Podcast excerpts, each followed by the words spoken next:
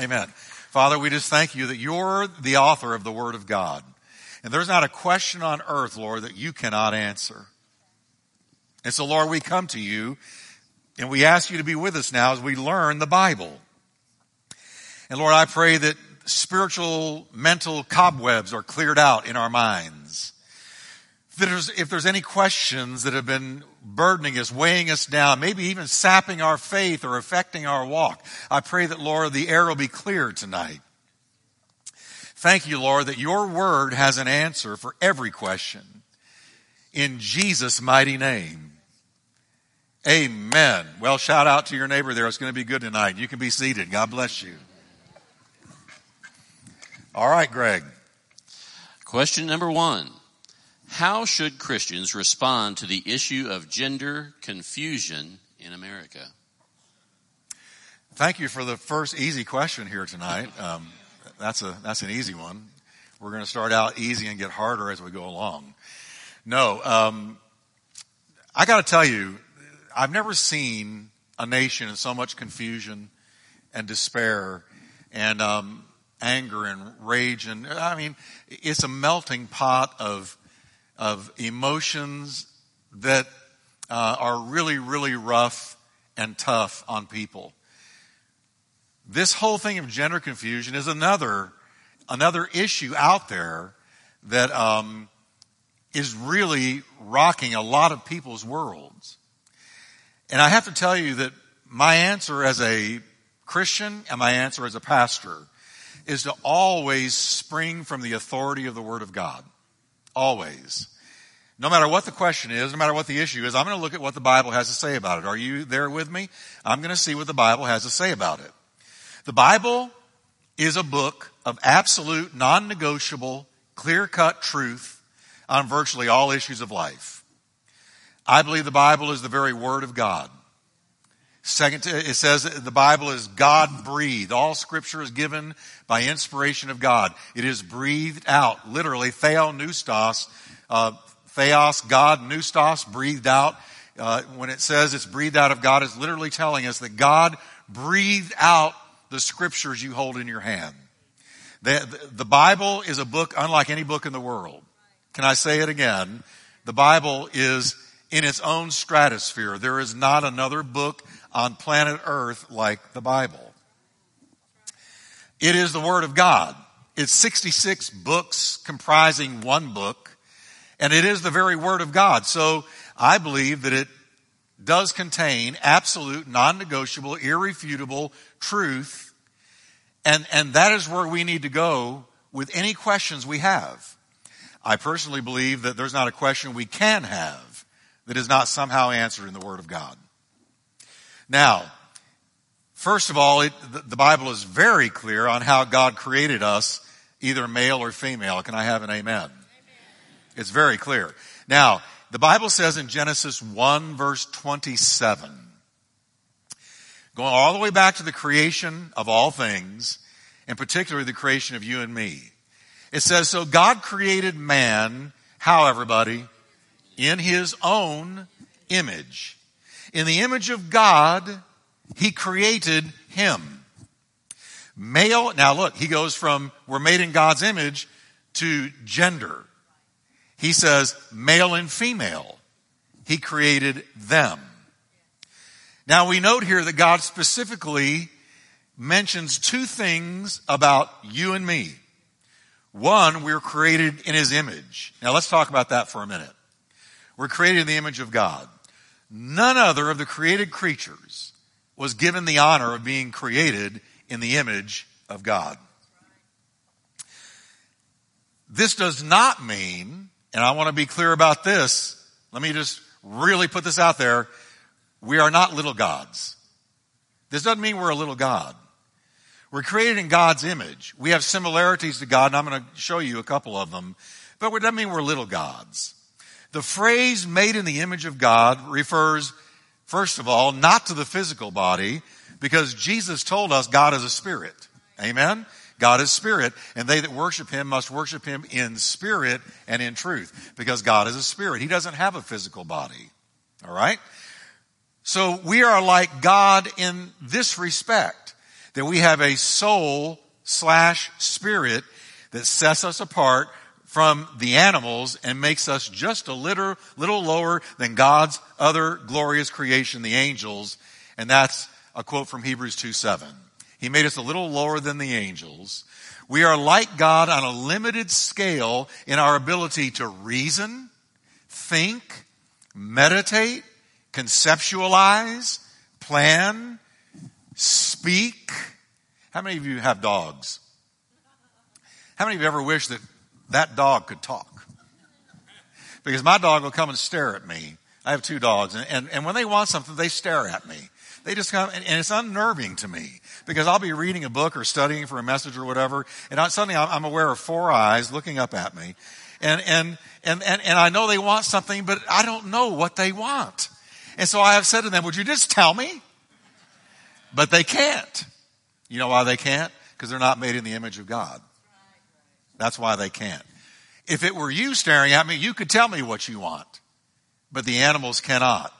Uh, animals will never look in a mirror and say, Where did I come from? Right? Because they don't care where they came from. Where they came from is no issue to them. You know why? Because they cannot conceptualize philosophical, theological issues. It, they can't. They don't have the ability to do it. But see, that's something God does, and He gave us that ability. Okay? Uh, an animal is never going to look in the mirror and say, I need to lose some weight. Right? Because they don't care how big get, they get. Believe me, I got a dog. I can show you. That dog eats anything but nails, and that dog is, is one fat, happy little guy. And he's not going to look in the mirror and say, wow, I really need to put off some weight. I, I'm self-conscious of what the other dogs are going to think. No, they don't care. Right? They don't care. Uh, they don't look in the mirror and say, what do I want to do with my life? They know what they want to do with their life. Eat and sleep and live off of you. That's what they want to do with their life. All right? So animals are purely instinctual. So in that way, it's very clear they're not made in the image of God, but we are. We're like God on a limited scale in that we have a spirit man that can fellowship with God intimately. Aren't you glad for that? We were just worshiping him, and you know what we were doing? We were fellowshipping with him in our spirit man. Our inner man was fellowshipping with God. God is spirit, and he created us with the ability to walk with him in our spirit. Um, Paul said in one place, he wrote to the Corinthians, 2 Corinthians 13, 14, it's a blessing at the end. And he says, May the grace of the Lord Jesus Christ and the love of God, and watch this, the fellowship of the Holy Spirit be with you all. Koinonia. The koinonia, the fellowship of the Holy Spirit be with you all. Has, has it ever occurred to you that as you go through the day, and, and I don't know about you, but I pray in my heart a lot, okay? And I talk to God all the time without necessarily saying anything verbal. But you know what I'm doing? I'm fellowshipping with Him in my inner man. See, a dog can't do that. A bird can't do that. A fish can't do that. Only we can do that because we're created in the image of God. All right, so I could go longer on that, but time won't permit. Just suffice it to say uh, it is so, it is such a blessing uh, that God has given us the ability to speak, conceptualize, think, ponder, meditate, philosophize, all the things that nothing else can do but us. Amen? Now, then we note that Genesis goes on into mentioning gender. Now, the Bible is the Word of God. It's breathed out of God. There's not a wasted word in the original manuscripts, in the original writings. There's not a wasted word. Everything God said, He had intention. He never spoke a word that He didn't intend. So He wanted us to get that when He made us in His image, He also made us of gender. He made us two genders. Now, if that didn't matter, He wouldn't have said it, but it matters, so He said it. So He says, uh, male and female made He them. God created mankind, male and female. Two genders. Only two genders. Everybody say only two. How many are there out there now? There's some job descriptions or applications you can fill out now, and you have a choice of like 15 genders. It's crazy, or even more than that. No, no, no, no. That's insanity. That's not sound. That's crazy, baby. Okay? Because God says I made you two. Male or female. Um, and in mentioning them, he also tells us why he made us male and female. Be fruitful and multiply. Fill the earth and subdue it. So God created mankind, male and female, for the purpose of marriage and multiplication. He said, go and, and replenish the earth, multiply and fill the earth with humankind. And that's why he made male and female. Now, I'm going to be real straightforward with you. I'm going to be blunt because you know why? Our culture is being very blunt. And so I'm going to be blunt back. I'm going to tell you straight up. Two women or two men cannot be fruitful and multiply. Okay? It goes directly against the divine order. God is telling us, you know, a car maker makes a car. He knows why he made the car. You know why he made the car. You go into the car parking lot to buy a car because you want to go from point A to point B in that vehicle. That vehicle is made to get you from one place to another. The car was made with an intent. God is no different. He made male and female with an intent that we would be fruitful and multiply and be married till the day that we die, till death do us part. He established marriage in the garden and he established the genders. It couldn't be more clear than this. Now, I don't pretend to personally know about the gender troubles that some people experience. I've had my struggles. There are areas in my life that took a lot of spiritual battle for me to finally overcome through the years. One of them was not this, but I have talked to people and listened to people weep in my presence who were struggling with this. This gender identity. Uh, you know, you hear things like, I'm, I'm a woman trapped in a man's body, or I'm a man trapped in a woman's body. And there is genuine confusion. I, I've had I've had people look at me with tears in their eyes and say, I've never been ever attracted to somebody of the opposite sex. What do I do? And my heart has gone out to them. I can't personally identify with that, but I can feel their pain. And I'm certainly not up here to mock anybody or to poke fun at, at somebody's expense. I'm not here to do that at all. The question was, how do you address gender struggles? So sometimes I will say, all right, Jeff, if you were dealing with a gender confusion issue, what would you do? How would you handle it? How would you get help? What would you do? Well, I know what I would do. I can only speak for Jeff. I know what I would do. The first thing I would do is I would go to the Word of God to see what the Word of God has to say to me about it. And I would look for my answers beginning there and I would go to God in prayer. Because if God tells me I made you male and female so that you would be fruitful and multiply and replenish the earth, then God knew what he was doing. And, and for me, that gives me sort of a, a starting point, a, a, place of stability, a, a, a place where I can land and at least start there and work my way forward from there. I know that God made me male or made me female, all right? And, and let's face it, when you're born, there's no anatomical mystery about what you are. You're either a boy or you're a girl. And you're not an, uh, an it or I've, I've even read folks, and this is how wacky our culture has gone. It was in Hollywood, of course, but a couple of Hollywood actors had, um, uh, had a child and they said, well, we've decided not to name it until it has decided what gender it is and then we will name it according to the gender it tells us it is. Now, I'm sorry, for me, that's child abuse. Can you imagine being a little three year old guy? Well, what do you think you are yet, Johnny? I don't know. Just give me some marbles to play with. How in the world can I decide my gender? I mean, folks, come on. Professing themselves to be wise, they became fools. See, when you depart from God and you put the Bible down and listen carefully to me, I know what I'm saying. I've studied the his, different history, civilizations in the, in the history of this world and, and, and I know what the Bible says. When you put the Bible down, which is full of absolute truths, irrefutable truth, unbendable truth that doesn't reshape itself or reconfigure itself to fit into different cultures. No. The Word of God is always the Word of God, and the truth of the Word of God is unapologetically always the Word of God, and it does not bend or shape or fix itself or twist itself to fit a culture.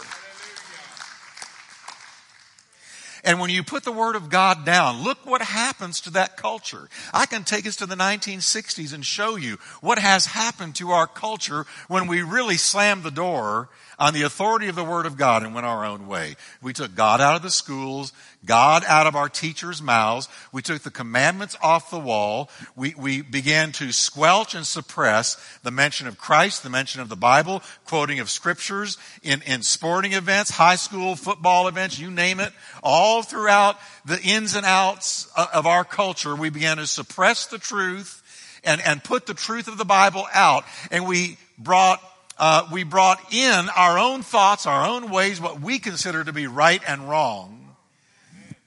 And we became the judge of our own truth. Don't tell me what your truth is. I got my truth. You got your truth. Your truth is your truth. My truth is my truth. No, no, no, no. There's one, there's one irrefutable, undeniable truth on all things, and it's found in God's God breathed out word. It comes from a God who is not confused about anything. Today we have so departed from God that in some states we're allowing young elementary school age children to decide whether they identify as a boy or a girl. If a boy says in some school systems right now as I speak, if he says to his teacher, teacher, I think really I'm a girl in a boy's body, the teachers are being forced to address them in that gender. Again, this to my mind is child abuse. How does a child know anything about that? No. It doesn't take a rocket scientist to look at a newborn baby and discern whether it's a boy or a girl. Do I have an amen? So again, if I were personally struggling with this issue, it would be a great comfort to me. It would be a comfort to me to know that God made me the gender that I am and work my gender identity out from that starting point. Now, I don't have all the answers. And again, I'm not poking fun at anybody. Everybody has their spiritual struggles and they're very intense. But if I'm struggling with that, I want to know what God says to me about it and how I can start from there and, and, and move forward. So that's the best that I can do in the short time that we have, and I hope that helps.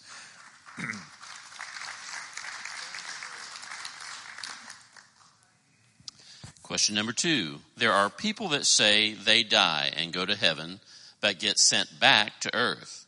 How is this possible if the Bible says we are to die only once and then judgment? Okay, that's a great question. There are people who die and they are brought back for whatever reason. We have uh, we have medical um, stuff now that if somebody dies, they might be brought back. And there we hear these different visions of heaven and so on and so forth. And um, so the, the verse that they're mentioning is out of Hebrews 9:27. And it's very definitive. It says, It is appointed for men to die once, but after this, the judgment. And that is a fact for all mankind. All right? Everybody dies. Everybody. We don't come back as something else per the false teaching of reincarnation. You do not. You don't come back as a cricket or a cow or a bird or a flower. You don't come back. You're not coming back. When you die, you immediately go to face God. Now, this is not negated, this truth is not negated by the experience of some people who, for whatever reason, die and are brought back. Lazarus died. Lazarus had two funerals. Can you imagine that? He had two funerals. Lazarus died and he was brought back by the resurrection power of Jesus Christ. And that was a type, that was a picture that the Lord Jesus gave you and me to show us that, that He is the resurrection, He is the life, and He can talk to somebody and command somebody stone cold dead to come up back from the grave back into life. He can do it. And, and that's why He raised Lazarus. Because He told Mary and Martha, don't you get it yet? I am the resurrection. I am the life. He that believes in me, though he were dead, yet shall he live. And then said to them, do you believe that? So I ask you, do you believe that? Yes. The same power that Jesus uh, exerted when he raised Lazarus, he will use to raise us. And if we happen to be walking around on earth when he returns, you're going up by the same power that brought Lazarus out of that grave. The same power, the word of God will take you up into the sky, into the clouds to meet the Lord in the air, and so shall we ever be with the Lord. Now, um, in fact, three people in the Old Testament and five in the New Testament were resurrected. Eight people in the Bible were resurrected from the dead. And I contend that every one of those God was showing us, I want you to understand that I am the resurrection and I will raise you from the dead. So my answer to that question is the few that do come back by uh, medical machinations or, or, whatever brings them back um, does not negate the overall universal principle that when you die, you die once. And that's it. And that's why I tell people all the time, listen, be sure you get your life right with God now. Because you're going to have one chance. This life is so brief. Have you ever thought about it? We've got eternity stretching behind us. We have eternity stretching in front of us. And we're a blink sandwiched in between two eternities. But that brief time on this earth decides your eternal future. And that's what Jesus Christ, the Son of God, said. And so, though it is brief, it's extremely important. Most uh, important decision you'll ever make. What are you going to do with Jesus? Not your career, not who you marry, not where you live, not where you go to church, not who you run with, not how much money you make. The most important decision you'll ever make is what you do with Jesus. That's it. All right. Romans 5 6 says, For while we were still helpless, at the right time, Christ died for the ungodly. Why was the point, why was that point in the history the right time for Christ to die? Okay, that's a great question. Um, and all I can do is go to the Bible again because that's where the answer is found. Uh, just just so you'll know, that's out of Romans five six. But Paul the apostle in Galatians four four repeats the same thing. He says, "When the fullness of the time came, God sent forth His Son, born of a woman, born under the law." Now, the word there is the right time. At the right time, there was a right time for Jesus Christ to be sent. And more than anything else, it was the right time because it was the time God the Father chose to send His Son. It was neither too soon nor too late. But in that very point of time, which the wisdom of God knew was best, He sent His Son. In the fullness of time. Now, this may not be the greatest illustration in the world, but let's pretend we're filling a cup up with water. And when it's full, we're going to drink of it.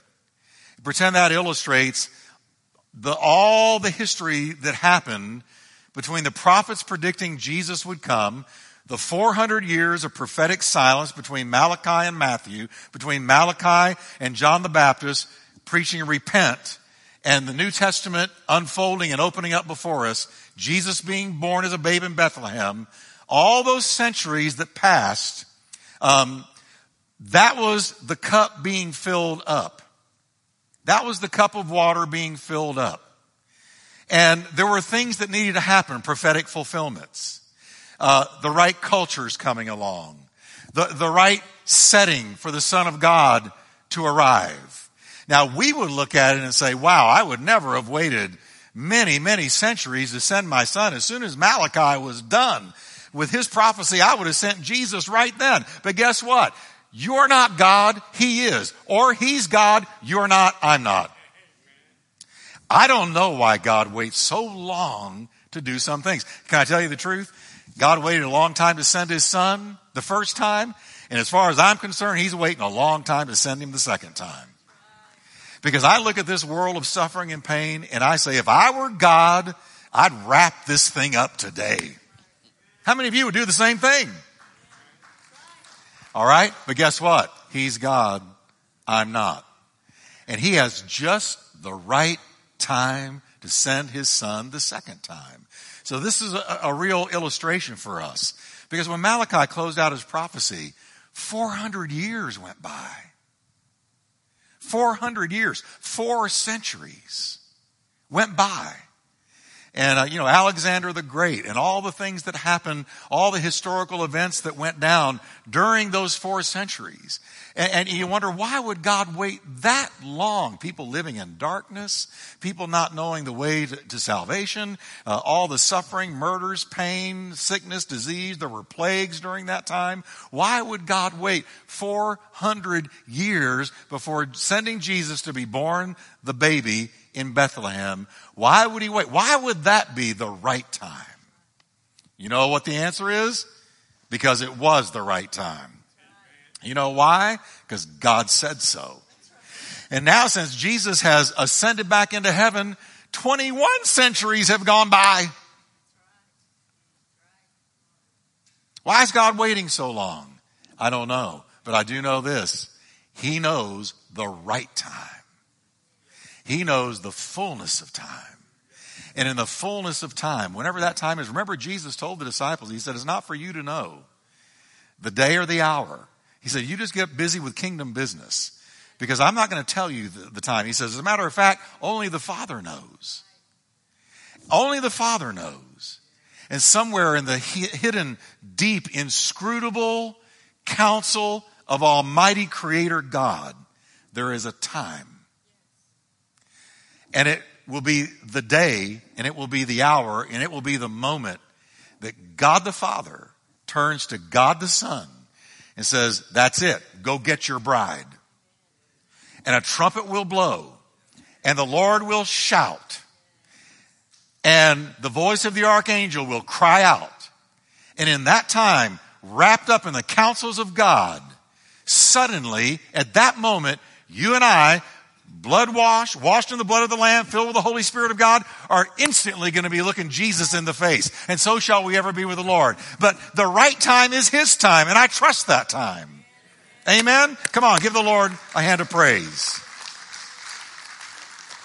We might look back in history and see many reasons why it was the right time for Jesus to uh, be born. First, it was the time when all the prophecies regarding his first coming as the babe born in Bethlehem were fulfilled. And there could be no doubt about their fulfillment. Secondly, and I think this is a big one, the world had had ample time to see its need for a savior. Man had tried in every way to become right with God through religion and his own best efforts, and he realized over and over again, I can't do it, and man abysmally failed to be right with God, to perfectly obey his word. And God let us learn that lesson real well in the time that it took for Jesus to come. This is why Paul wrote, writes in Galatians 3.19, why then was the law given? Was the law given for you and me to obey it perfectly? Is that why the law was given? Yes, no? No. The law was not given so that we would perfectly obey it. The law was given to show us we couldn't obey it. The law was given to show us God's standard of righteousness. And because we are fallen in our natures, we have Adam's nature, Adam's sinful bent. We, we are born in sin, shaped in iniquity. God wanted us to see beyond the shadow of a doubt. If He gave us a million years, we could never live up to His standard of righteousness. So the law was given to really to whip us into grace. Because we knew I cannot do it. I get this, this commandment right and I go and I blow the other one. I, I get that one right, I blow this one. James made it really tough when James said, if you fail in one of them, you have failed in all of them. Well, then I'm sunk. But see, that's what God wants all of us to say.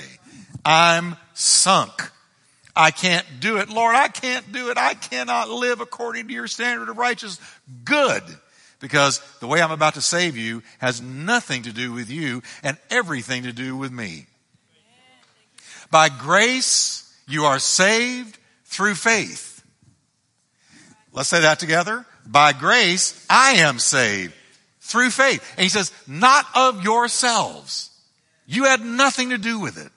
Not a thing you and I did saved us. No, no. Religion is do, do, do, do. But Christianity is done, done, done, done. He did it. And if I, when I put, place my faith in Jesus Christ, then his righteousness is imputed to me. It's a gift to me. So amazing.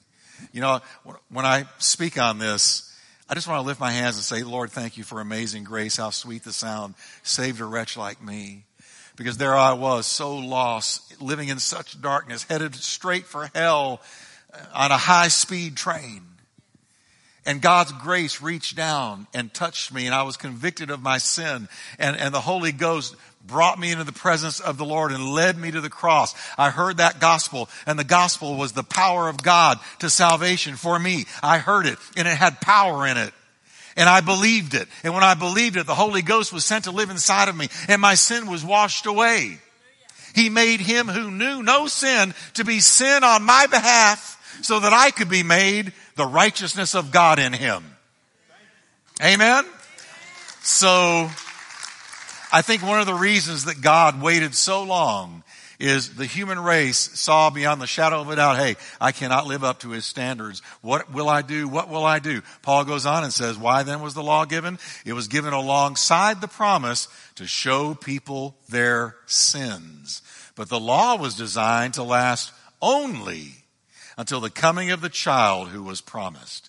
And now we are saved by grace, not our works. Amen. I think another reason might be, just looking back, is the vastness of Rome and the superiority of Roman roads. It was a perfect time for the spreading of the gospel throughout the land once Jesus ascended and went back into heaven. Uh, all these roads made it so easy for preachers to go and bring the gospel to the world. It's just a thought, but God waited till the right time.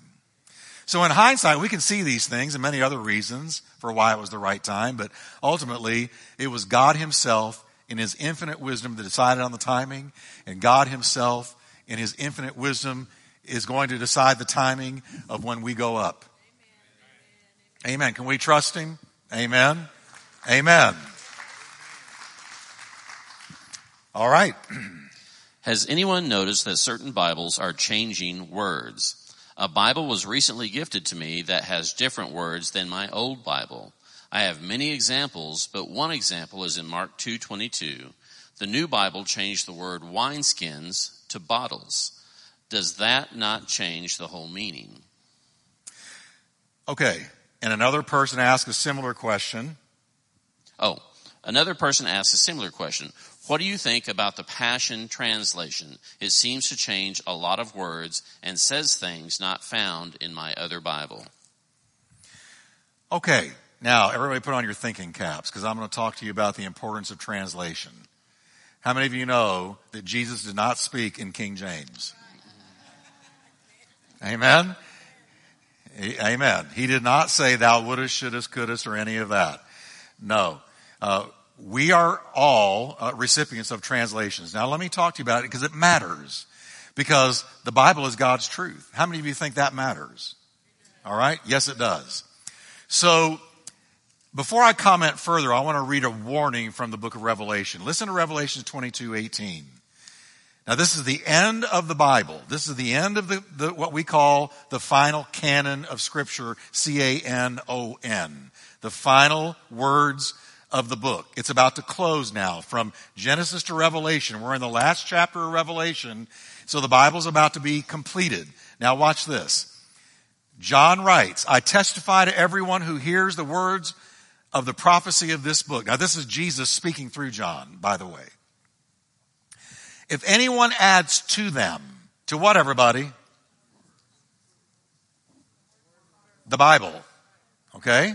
If anyone adds to them, God will add to him the plagues that are written in this book. Whoa. And if anyone takes away from the words of the book of this prophecy, God will take away his part from the tree of life and from the holy city, which are written in this book. How many of you can say, I don't want to mess with the Bible? Okay? So here is a clear warning from God to anybody handling the Word of God, including Bible translators. Don't add to it. Don't take away from it. Now I want you to keep that verse in mind as we move along. Now you need to understand that your Bible, alright, the Old Testament was originally re- written in Hebrew and the New Testament was written in Greek. The reason that some words may change from translation to translation rests at the feet of the translators themselves. Okay? And I'm going to show you what they do. The job of a translator is to take the original language, Greek or Hebrew, and translate the Hebrew or Greek into another language. In our case, English. They must search as they're translating for the English words that give the, uh, the meaning, the best meaning of the Hebrew or Greek words they're translating from. For instance, let me give you a simple example, and I'm going to put it up here. Everybody say, look up there and say, that's Greek to me. But let me just kind of give you an idea of what a translator would do. And I've got a little, there, many, if you can see that dot, say amen. Follow the bouncing ball. Okay. Now, if I'm a Bible translator, all right, then I'm in the New Testament. This is John 1 1. It's real simple Greek. Okay? I know this is Greek to you, but it's real simple Greek. Okay? Now, this is John 1 1. Now, if I'm a Bible translator, I'm going to read this, and it's my job to take it from Greek and bring it into English so you can understand it. You with me? So I'm going to show you the way it would read. It reads like this. In arche, ein, halagos, kai, halagos, ein, proston theon, kai theos, ein, halagos. So that's Greek to me. Again, it's Greek. Now, if I'm going to translate it, I need the next one up there, guys. If I'm going to translate it, it's going to read like that. But I wanted them both together. We can't get them both together? Okay. Well, that's too bad. That's what I was hoping for. Anyway, if I'm translating it, no, no, no, no, no, that's wrong. That's not even the right verse. I'm sorry. I want John 1 1. Everybody say, Praise God. The devil does not want this being understood. I want John 1 1. I can just read it to you from here. In the beginning, anarche, in the beginning, ein halagos was the word. Kai halagos and the word. Ein pros ton theon was God. Kai theos and God, ein halagos, was the Word. Now your English translation says, in the beginning was the Word, the Word was with God, and the Word was God. The original Greek says, and God was the Word. But can you see that it's the same meaning?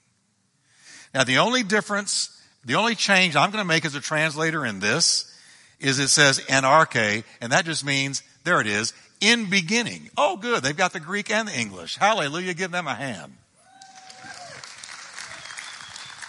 All right, here it is. So everybody say en, in.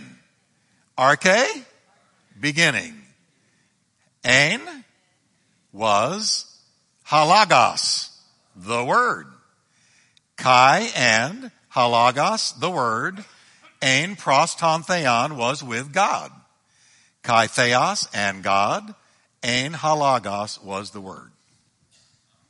There you go. Now the only difference that I made is a, as a translator, or that I would make, and it's in your Bible, it doesn't say in beginning, because that doesn't make English sense. We're to put a the in there, right? But does the mess anything up with the understanding of it? No. It just makes it uh, English, all right? Better understood in English. So in the beginning, I would put a the in there as the translator. But for the most part, for the rest of it, my job is to pull it from Greek to English. Are you with me? That's my job as a translator. Now, you can go out of here to a restaurant and say, I learned Greek tonight. So as a translator looking at that, your job is to translate as faithfully as you can what the writer originally wrote. Nothing more, nothing less. Isn't that what Revelation 22 said? You better not add to it. You better not take away from it. Just as it was written, translate it and give the people what it said. With the good translations, we have like the KJV, the King James, the New King James Version, the New American Standard Bible, NASB, the English Standard Version, the ESV, the NLT, the New Living Translation, and so on. Listen carefully to me now, because this matters a lot to the Bible you hold in your hand. A team, everybody say team, of translators came together who were highly proficient in Hebrew and Greek. At least 60 men were involved in translating the KJV. 60 translated the King James.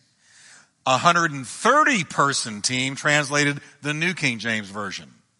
130 people translated the, which is the one I study with, NKJV including Greek, Hebrew, and English scholars, editors, church leaders, and Christian laity. Altogether, it took 130 people seven years to translate it. Makes you appreciate it more, doesn't it?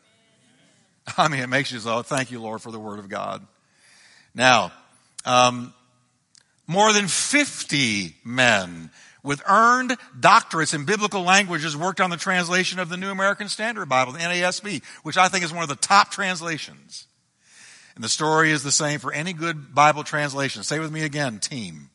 It was a team of translators. Together they worked on the translation and in mutual agreement produced their work. And sometimes in order to translate a Greek word into English, they chose a word English speaking people might better understand, like exchanging wineskin for bottle, which was the question in the first place. And yes, for the record, I don't think that was a great choice. Give me wineskin, keep your bottle. But it doesn't damage the original meaning. Can you see that with me? So badly that it's heretical or ruins the writer's intent. Which brings us to the Passion Translation. I'm not passionate about the Passion. My, my job as a pastor is to teach you the Word of God. And my, my calling is to protect you from things that damage you spiritually. That's what a shepherd does. I, I attack the wolves. Now, Brian Simmons is the man who wrote the Passion Translation. He's the, he's the author of the Passion Translation. I don't know Brian Simmons. This has nothing to do with a personality with me. Nothing. I don't know him. I've never met him. He may be a, a great guy. I, I have, this is not personal. But I've got to tell you that the Passion Translation, since I was asked about it, is not a translation at all. It's written primarily by one man, Brian Simmons, who claims that in 2009, Jesus Christ literally visited him in his room, breathed on him, and commissioned him to write a new translation of the Bible. Now, if you don't know about the Passion translation of the Bible, it's selling like hotcakes, particularly among charismatic churches. It's, it's, it's really sold a lot. And it's making inroads into mainline, mainstream denominational churches. I have to say something from a theological, biblical standpoint since I was asked about this. All right. Simmons claimed in an interview, and you can look it up yourself, he said, It felt like heaven's wind when I was visited by God. The rock, the breath, the wind of God came upon me, and He, God, spoke to me and said, I'm commissioning you to translate the Bible into the translation project that I'm giving you to do. And He promised that He would help me. I'm, I'm just quoting Him now. He promised that He would help me, and he promised me that he would give me secrets of the Hebrew language. Simmons went on to claim that by blowing on him, Jesus gave him the spirit of revelation. He claims, he breathed on me so that I would do the project, and I felt downloads coming. That means from heaven. Instantly, I received downloads it was like I got a chip put inside of me. I got a connection inside of me to hear him better, to understand the scriptures better, and hopefully to, tra- hopefully to translate. Hopefully? Okay. Simmons said, and this matters to me, and it should matter to you, said that our translations, all the translations through the 20 centuries of Christianity, our translations of the Bible, transcribed by hundreds of scholars from the original scrolls, are just head knowledge and don't adequately capture God's passion. You wonder how he arrived at that since 2 Timothy 3.16 tells us every word in the Bible is breathed out by God. How in the world that's not emotional? I don't know. Or passionate. But I'm just telling you what he said. Okay, I got a comment on this, and I won't linger long, but I, but I want to just clear this, clear this question up. Okay. What I just read him saying is, is problematic on a lot of levels. First, he mentions secrets in the Hebrew language. What could that mean? We have men and women with earned doctorates in Hebrew who can assure us there are no secrets of the Hebrew language. You either know it or you don't. Second, he's basing his translation on downloads. Now that makes me nervous. Because immediately we're being told by Mr. Simmons that what he wrote is straight from Jesus. So how can we contest it if it's straight from Jesus in the form of a download? He's telling us this is not translation work. It's a personal revelation work. Do you know this is what Joseph Smith of the Mormons said and Muhammad of Islam claimed to be the way they received the Book of Mormon and the Quran? A download, a revelation, a visitation from an angel? They were not translators. And Brian Simmons is not an expert in the languages at all. He said, I hope he helps me to translate. There's no team of translators here like I showed you there has been with every other good translation. There's one man getting downloads saying, this is, this is what it says, though I don't know Hebrew and I don't know Greek. He later claimed that he did have help, but he never gives the names or the qualifications of the helpers, though he has been asked to. Let me give you a couple of examples of the PT translation and I'm done because we're running out of time. Consider Simmons' translation of Galatians 6 6 in the KJV. It reads, Let him that is taught in the word, look up there with me, everybody say communicate unto him that teacheth in all good things.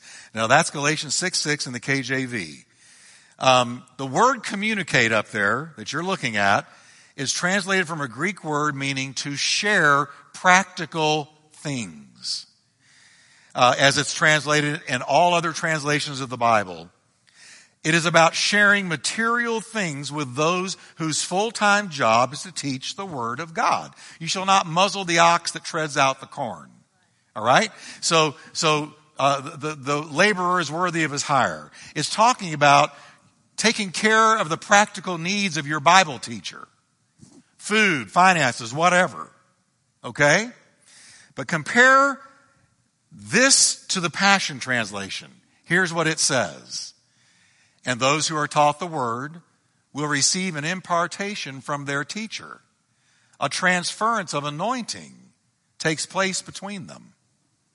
Huh? That's not what it says at all. This has nothing to do with the meaning of the verse. And it has nothing to do with the Greek text at all. There's no mention of transference of anointing in the Greek text that this is supposed to be translated from. Uh, or impartation from a teacher. As a matter of fact, it's all about the student helping the teacher with practical needs. That's all it's about. The original Greek says it's fitting that teachers should be helped by their students as much as they are able with things necessary for their subsistence. That's, that's all the verse is about. But he has totally added something utterly that's not there. Remember what Revelation 22 said. If you add to or take away, watch out. Sometimes entire clauses are inserted for no obvious reason. So in Romans 1 8, the New King James Version says, look at it up there.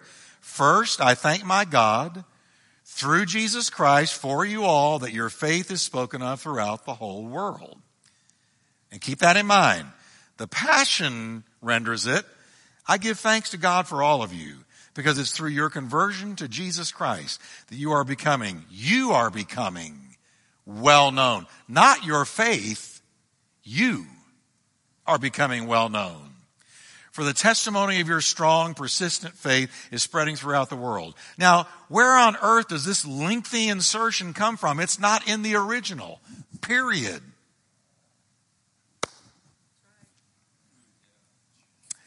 Bible scholar Dr. Andrew Wilson writes, quote, the Passion, air quotes, translation inserts all kinds of concepts, words, and ideas of which the original gives no hint whatsoever. Old Testament scholar and NIV translation committee member. So here's somebody speaking on the Passion Translation that was involved in translating the NIV.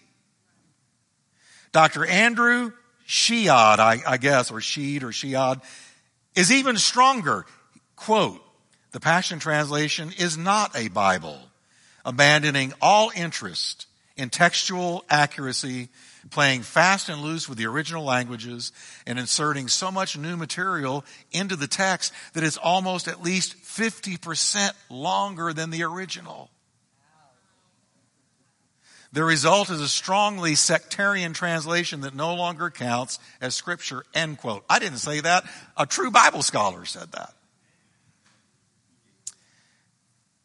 I guess you get that I'm not a fan of the passion. And I can tell you also, on a lesser degree, I'm not a fan of the message. Um, you got to be so careful. Listen, here's what you want. And I'm going to leave you with this and let us go home. You need a good Bible translation for your Bible study and devotional reading. Again, let me say the New American Standard Bible, great one. King James, of course, Jesus spoke in it. New King James, New Living Translation, the ESV. These are some translations you can be confident in because I don't know about you folks, but I want the Word of God when I read the Bible. Right? All right. I'm done. Let's stand together. That was going through some deep waters tonight.